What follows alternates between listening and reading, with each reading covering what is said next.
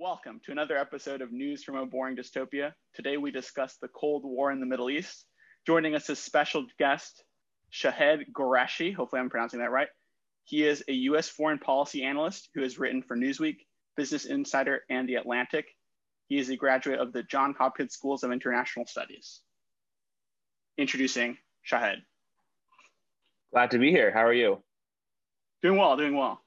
And uh, introducing uh, our panelists again, uh, me, Antonio, uh, of course, Bruno, and George.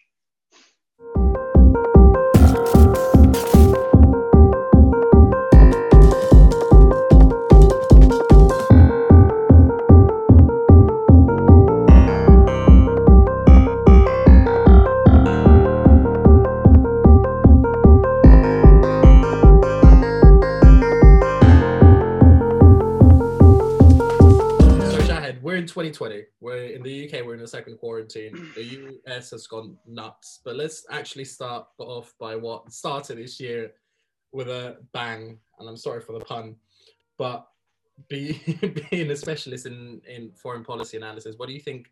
What do you what do you think the world stood on the assassination of Qasem Soleimani? I think it was a highly dangerous uh, and risky maneuver uh, for the Trump administration. Mm-hmm. The idea that killing Qasem Soleimani on Iraqi soil was going to help uh, U.S. national interest anyway was a false uh, and problematic strategy. Uh, it just shows that uh, the Trump administration's maximum pressure has failed. Because the point of implementing a maximum pressure strategy and, and putting sanctions on Iran is to the hawks uh, in the administration is to establish deterrence and say Iran's not going to do X, Y, or Z. And when that fails uh, and you are forced to further escalate, that means your your initial strategy failed, and now you're risking war from happening. And when the Iran responded uh, against Al Asad air base, I believe it was an air base or a military base in uh, in Iraq, uh, there was a very close chance that U.S. military personnel could have died. Now we had a over a hundred different cases of uh, concussions and other traumatic brain injuries on that base from U.S. soldiers, but no one had died. But if by some off chance, or there was a very good chance that someone had died, that could have resulted in a war that we uh, barely dodged.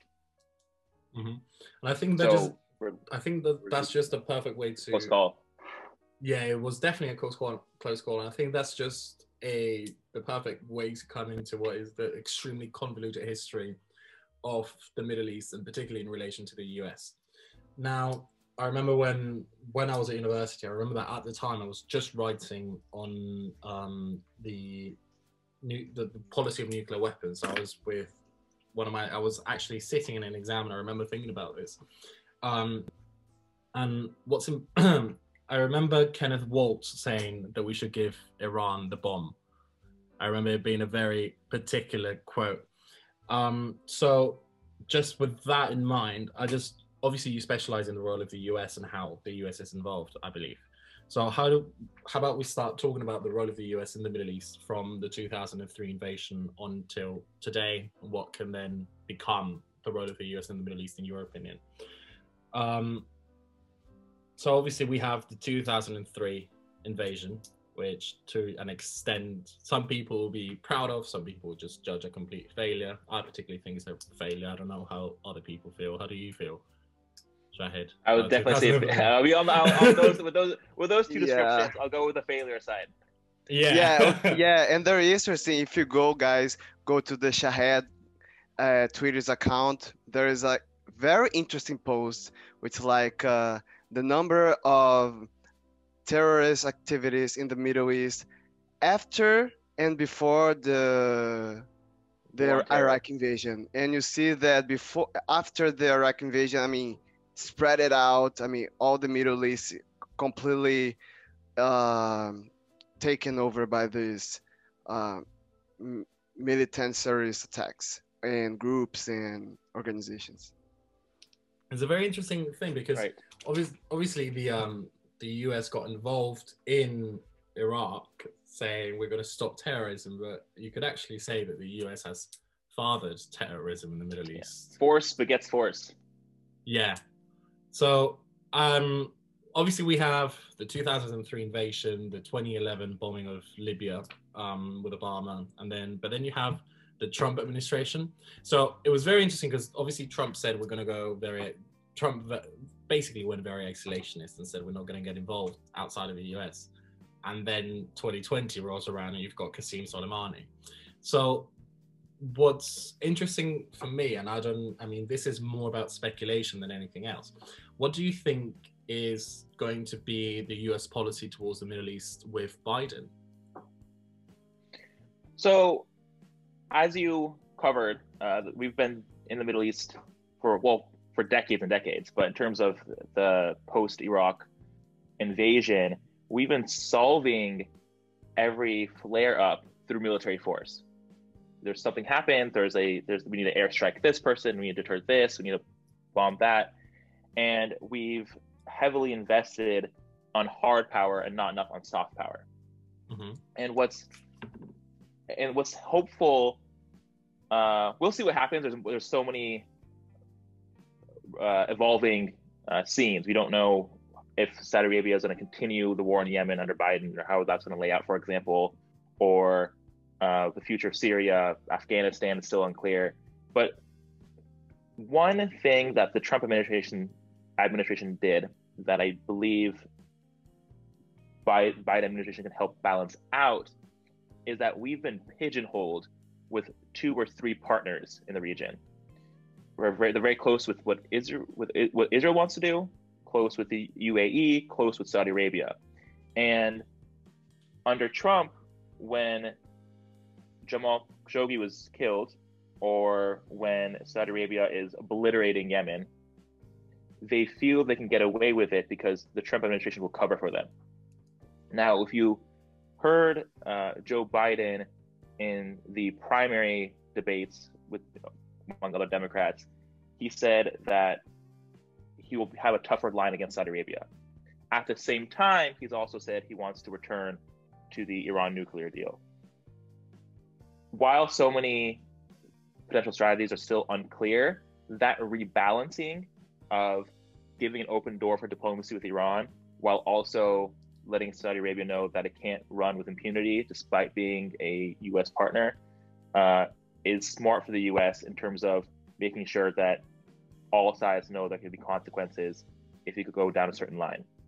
So I think that is the optimistic uh, outlook in terms of the region. Yeah. My um, question, was- my question is really quickly. Um, how is that? How is there? What's the confidence in the U.S. for being consistent? Because you, you can see the policies completely change within just four years. Uh, do you do you think that and there's like a lot of trust? and- yeah, and it depends which audience uh, you are speaking to. Uh, in terms of Iran, the Trump administration has given the uh, you can call them hardliners or more uh, people who toe that government line to a to a T. Um, they the hardliners are uh, taking advantage of this moment of the people who are in Iran's political uh, atmosphere considered moderates. That those who put their foot out and were were encouraging diplomacy with the U.S. were now wrong, and now the hardliners saying, "Hey, look, the, the U.S.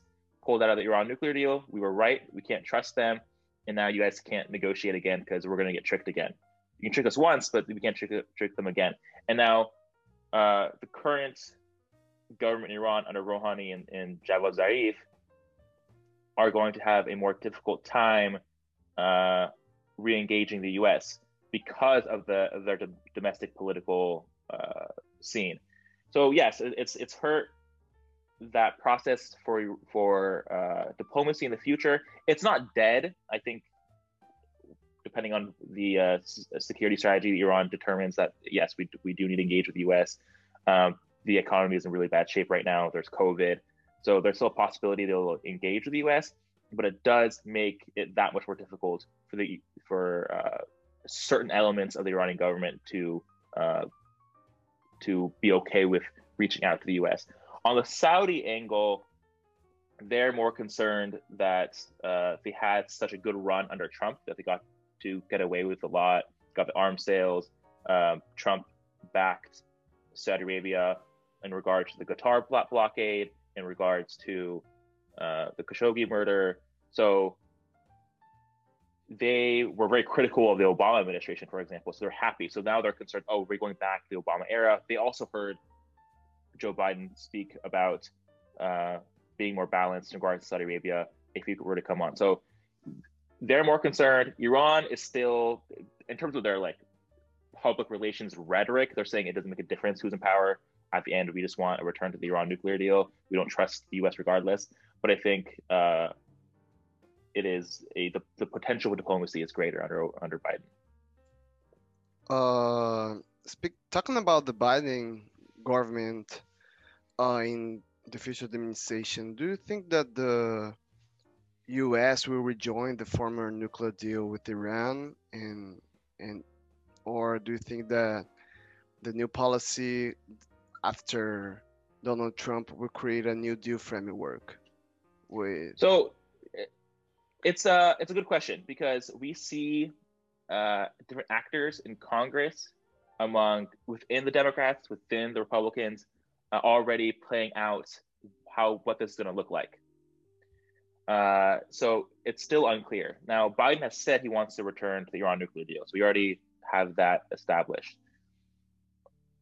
Whether what aspects are included in the negotiations. So, you, what what the Biden administration can do, they can step forward and say, "We're going to return to the deal immediately, as long as Iran complies first. That's what the campaign that said. We want Iran to comply because Iran did. Trump pulled out, and Iran said, "We're going to reduce. If you're pulling out and putting sanctions back on, we're going to reduce compliance in return." So uh, the Biden campaign said, as long as Iran returns compliance, we will then return to the Iran nuclear deal. Now, there are people who said, we want to bring in Iran's foreign policy in the region negotiations. We want to uh, bring in Iran's uh, ballistic missile uh, production into the uh, negotiations. The problem with doing that up front is that you're going to confuse the negotiation process and extend it out, and it will be much more complicated. Uh, but the smarter thing to do is to return to the deal immediately and using that new diplomatic atmosphere, then stack on other aspects to the deal. Because even the even the Iran deal itself requires certain extensions because certain five year um, aspects deadlines uh, are already expiring. So return the Iran nuclear deal up front and add on those pieces. But right now, in terms of domestic politics, uh, there are like lobbying groups and interest groups who are already uh, going to Congress and, and making announcements. Uh, Netanyahu has already said he hopes that Biden administration does not return uh, to the Iran nuclear deal. Uh, Saudi Arabia obviously is going to protest along along with their allies. Uh, so it'll be a very difficult. Your diplomacy with Iran, just on a D, in DC itself, is such a big lift to sell that that's always going to be an issue when it does require some political capital. And uh, and he already, Biden already have to deal with COVID and so many other things domestically and in terms of foreign policy that uh, it'll be a negotiation in terms of when, how will I spend my political capital up front. At the same time, uh, Iran has presidential elections in June. And because of what happened under uh, just the atmosphere right now in terms of COVID, before that, um, the betrayal that uh, certain Iranians in the government might have felt in terms of the Trump pulling out of the deal. All of that will lead them to having a hard line against the U.S. and voters and whoever does participate in the voting process to bring in an, a hard line president. And that will make negotiations that much more difficult. So, do you use the window up front, or are you more flexible and assume that Iran will negotiate regardless? So, that's the question too. So, do you? So, there's a window there that uh, that, that requires some strategy and thinking. And, and just to like break in, just to create a little bit more context, this is in the context for like the audience. This is in the context of the U.S. overthrowing a democratically elected leader in Iran not too long ago. That probably created a lot of distrust with Iran. In 1953. Yeah, Yes. so I think that's so yeah, to, I mean, to talk it- about. it- that, there's a big. I mean, we can, that can be a whole uh, podcast in of itself. The, the terms of I US think I think policy. m- more than one podcast. more, than, one pod, but yeah, or one or one very very long one. We can, we can decide on how we want how we would end up doing that. But yeah, there Iranians historically, um, even go back like a, like a century, while they're critical of British foreign policy in the region, they were actually very pro-American. Uh, so it, it was the first hit, yes, was in the 1950s uh, with the coup, uh, and then certain aspects in terms of the Iran-Iraq war, the sanctions that were placed on the country. Um, the U.S. did end up supporting Iraq in that war.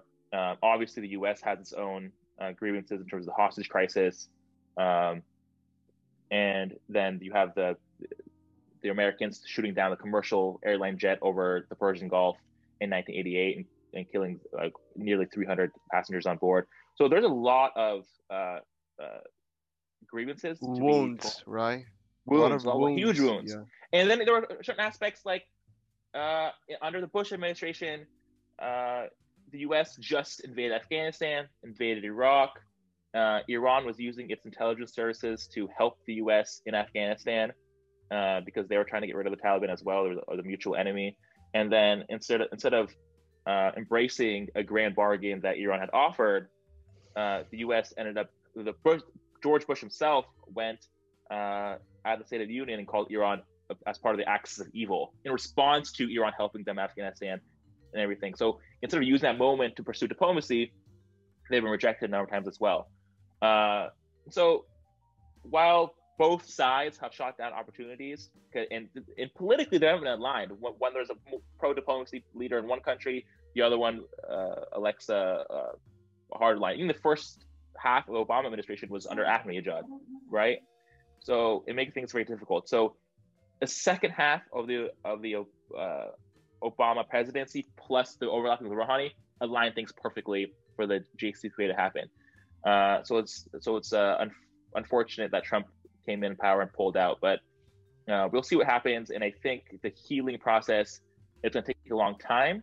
And one Iran deal, you get that one piece to go in the right direction, it gets it gets pulled away, and that's another wound uh, to add to the list. So it's it's definitely unfortunate. Yeah, actually, on that on that note, I mean, this is a very um, it's a very open question. Actually, you can you can you can answer it in a variety of different ways. But I'm just picking your brains and asking you: Do you think that Iran is a genuine existential threat to the US? Absolutely not. Iran Yeah. is a regional power. Uh, Mhm. Its defense budget is it's minuscule compared to its neighbors. Uh, it cannot project offensively in any way. It has to use militias uh, and to, pro- to project anywhere, basically. And whether you look at uh, Syria or uh, especially in Iraq. So, in the threat inflation that's in play here is very problematic for U.S. foreign policy because even the Middle East as a whole, depending on what numbers you look at, is either three to five percent of the world population or three to five percent of the world economy. So, investing this much uh, of your military assets, your rhetorical uh, abilities towards a region that doesn't influence the globe in that sense is is problematic for U.S. foreign policy. And there's and there's there's growing issues like China, climate change, COVID, that are uh, much more, More important. and this investment on exactly. Iran is not doesn't really make sense. Yeah, so then why is the US so obsessed with Iran? I mean, I remember discussing this at university, and one of the one of the answers that came up, which I think is actually very accurate, is Israel. Do you think? Do you think? Why would you think? Why would you say that the US is so focused on its foreign policy with relation to Iran? Do so? I remember someone mentioning, oh, maybe it maybe it has to do with the special relationship that the US holds with Israel, and they can pose an existential threat to them. But so there are there are there are different uh, reasoning. So in general, if you look at just the military industrial complex in the U.S., there needs threat inflation is helpful because you make you create these enemies. Uh, it's it's uh, it adds to the uh, the high Pentagon budget, which which is their benefit. Even after the Cold War, when things should have been uh, calming down, they made Iraq into this big enemy um, first, right? So you need to have someone that you need to threat inflate to create this to uh, encourage the military industrial complex to keep going. Now, in terms of, of U.S. partners in the region, whether it be an ally like uh, Israel or a strategic partner like Saudi Arabia, there is a concern that a Iran with close relations with the U.S. would become very powerful because it's, it's a large country. It has a relatively uh, diversified economy uh, that is not reliant on oil like Saudi's is. Uh, it has uh, a large population of over 80 million people. So if you had a fully has Russia in its side. Sorry. Has Russia in its side. Yeah, yeah. So exactly. So like, it, it, I won't say on its side. I mean, they're right now they've been they've been yeah, overlapping perfectly mm-hmm. in terms mm-hmm. of, of their of their uh, uh, of of a strategic strategic overlap. So you're right. So yeah. So if they were unleashed, uh, Saudi Arabia is going to be concerned over this uh, country that has like over twice its population right across the Persian Gulf. Uh, that's now powerful.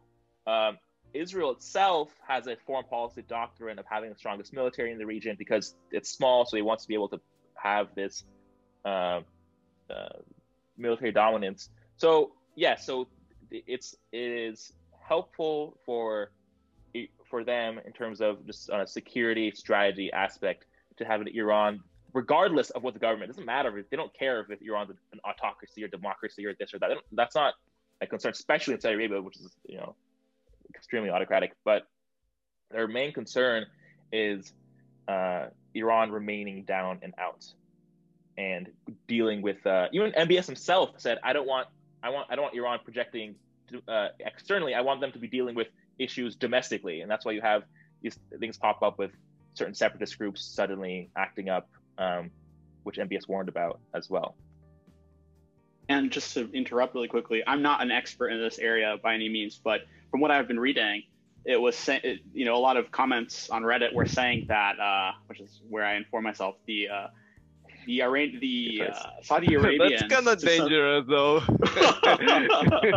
it's, it's, it's, obviously apparent. The uh, the uh, a lot of the Saudi Arabians also um, see the Iranians as a republic as a threat in of itself because it is a kingdom that is largely U.S. backed, whereas you know Iran basically overthrew their U.S. backed kind of like king, and then from yeah. am I mistaken with this? No, so I think that was a, a an especially a concern post Iranian Revolution, maybe in the early '80s, because Iran set an example of what it's like to overthrow a monarch, and in in Iran's case, it put an Islamic Republican power, and even though its democratic elements are very uh, dysfunctional and problematic, there are certain elements that uh, appear that way, right? So uh, Saudis were concerned: is this going to spread to us? Same thing happened in Iraq and a number of other um, autocratic neighbors of Iran, the, of Iran setting this example. Now, even today, um, it's more shifted to a foreign policy competition, and, and, and Saudi Arabia plays into that, as does Iran, by talking about like ethnic rivalries or religious rivalries.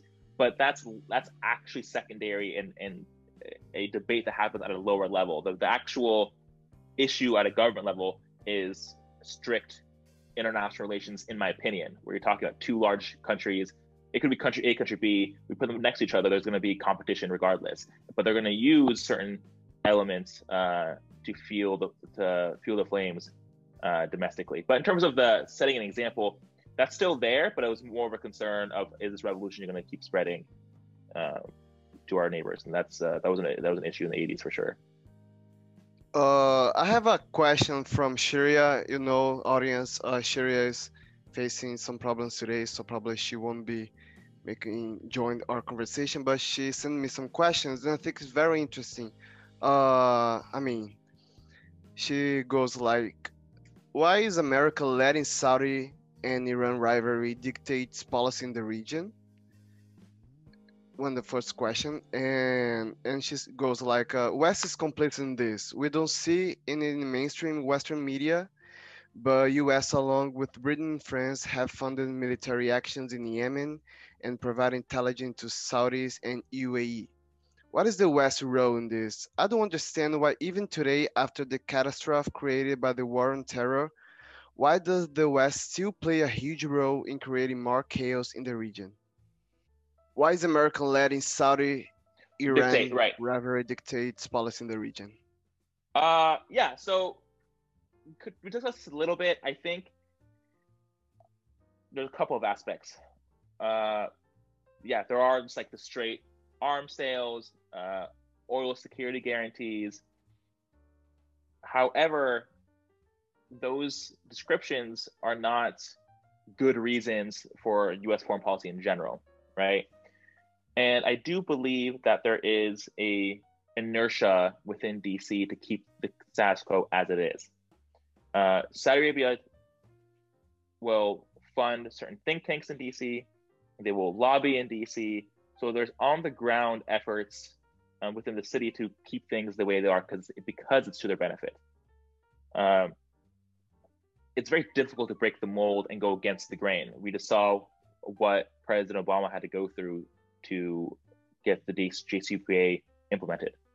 Unfortunately, for whatever uh, status quo situation we're in, in terms of uh, using U.S. hard power to implement foreign policy all the time, it's it's become easier to sell interventions and airstrikes and bombing raids in the Middle East than it is to sell diplomacy and peace. You have a thousand. What, what if this happens and if that happens in terms of the diplomacy? But the military, they uh, they're much less critical of what that will look like. And I think it has to do with uh, just the, the the DC blob, as they say. I think it has to do with a military-industrial complex, and I think even Trump himself it's hard to say because none of this stuff has come out in clarity. But there's always these concerns over corruption. Does he have any reasons why these countries have a certain amount of there's rumors about Russia, rumors about Turkey, rumors about Saudi Arabia. So that's another aspect that is not quite clear as well. Uh, and he's also uh, has a range of donors who have uh, have interest in this too. So he wants to uh, uh, satisfy their uh, what they were asking for when they when they reached out to him in his campaign. Yes.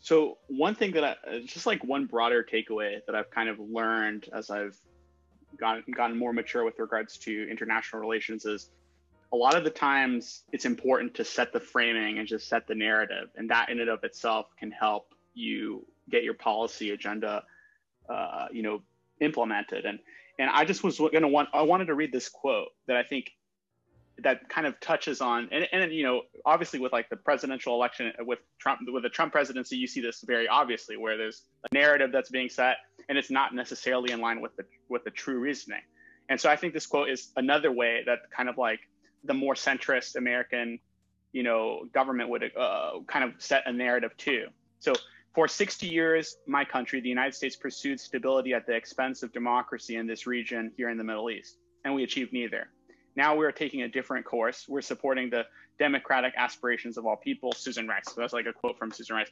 And I think that, you know, just from my own layperson perspective, I would say it's obviously the case that the narrative that's being set is that the US is pursuing some sort of stability or promoting democracy kind of idea. That's obviously not true, I would think, to, to most people that are observing the, the situation more in depth.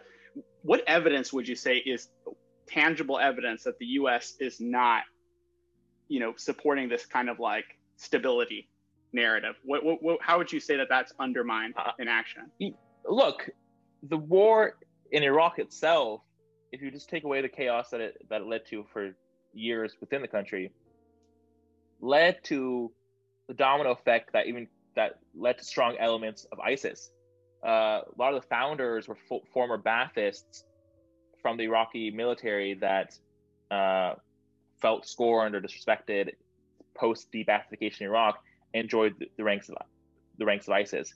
If you look at the spread of Al Qaeda and their affiliates in the region, in the chaos that was created post Iraq invasion, they ended up in Syria, they ended up in Iraq, they grew in Yemen and elsewhere. So when you destroy these uh,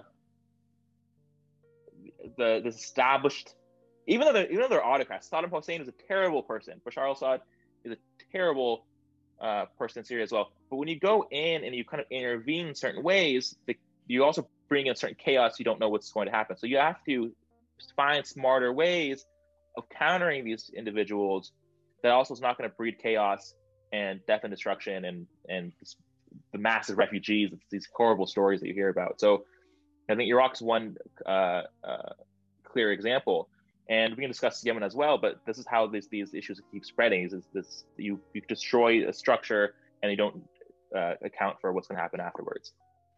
So Shahed, a lot of the things that you have said do make not only do they make a lot of sense, but they're also leave for thought. So I I'm, I'm conscious of the fact that we're running out of time. So I had a few questions to ask you that I'm going to try and condense all into a single segment. So I, I remember saying earlier in the episode that that Kenneth Waltz had said that we should give Iran the bomb. Do you yeah. do you share that opinion? No, I I, I still I still believe that I still believe that.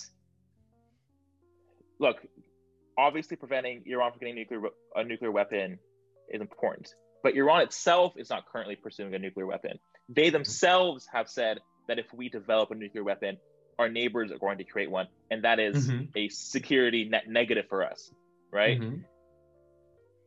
In regards to its ballistic missile program, that's where Iran becomes more defensive. They say, we believe developing a nuclear weapon is going to create problems because then Saudi Arabia is going to want to create one too. But mm-hmm. if we create this massive missiles, it costs less, there's less backlash up front at least, and that is our deterrence mm-hmm. in itself. So it's not part of Iran's national security strategy. Uh, mm-hmm. Depending on what intelligence review look at, the U.S. doesn't believe that Iran is pursuing it. It's, it's a source of leverage for Iran, if anything. Yeah. And there's our current policies that encourage Iran to maybe consider it, if anything else. So uh, I think it's not about giving Iran the bomb. It's about having a balanced approach to the region that doesn't create security uh, insecurities that will uh, cause more problems than they solve. Exactly, and then create security dilemmas and things. Exactly. Like, um, what's the word I'm looking for? The um, things like the instability, instability paradox, and you name it. You know, all the all the foreign relations, all the um, international relations that, theory. Right. Exactly. With the with that same line of thought, I mean, look at Israel. You know, you know how they how do they have to bomb? That's worth questioning.